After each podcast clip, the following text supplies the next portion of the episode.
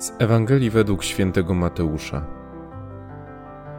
Jezus powiedział do swoich apostołów: Oto ja was posyłam jak owce między wilki. Bądźcie więc roztropni jak węże, a nieskazitelni jak gołębie. Miejcie się na baczności między ludźmi. Będą was wydawać sądom i w swych synagogach będą was biczować. Nawet przed namiestników i królów będą was prowadzić z mego powodu na świadectwo im i poganom.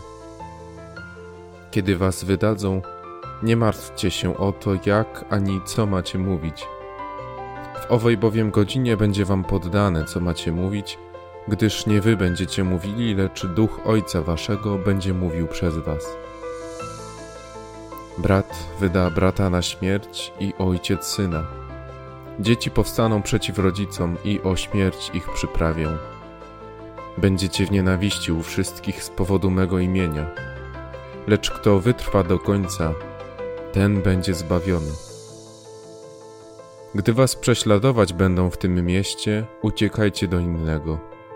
Zaprawdę powiadam wam, nie zdążycie obejść miast Izraela, nim przyjdzie Syn Człowieczy.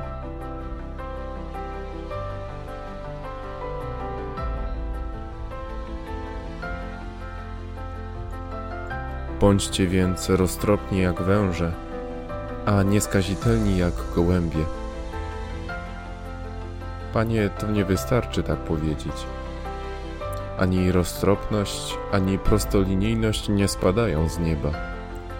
Nie zbiera się ich w lesie jak grzyby, nie kupuje w kiosku, nie dostaje w spadku.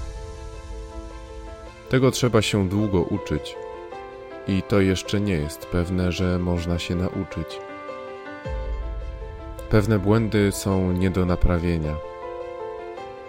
Prostotę można stracić, a mała przebiegłość przegrywa z wielką przebiegłością.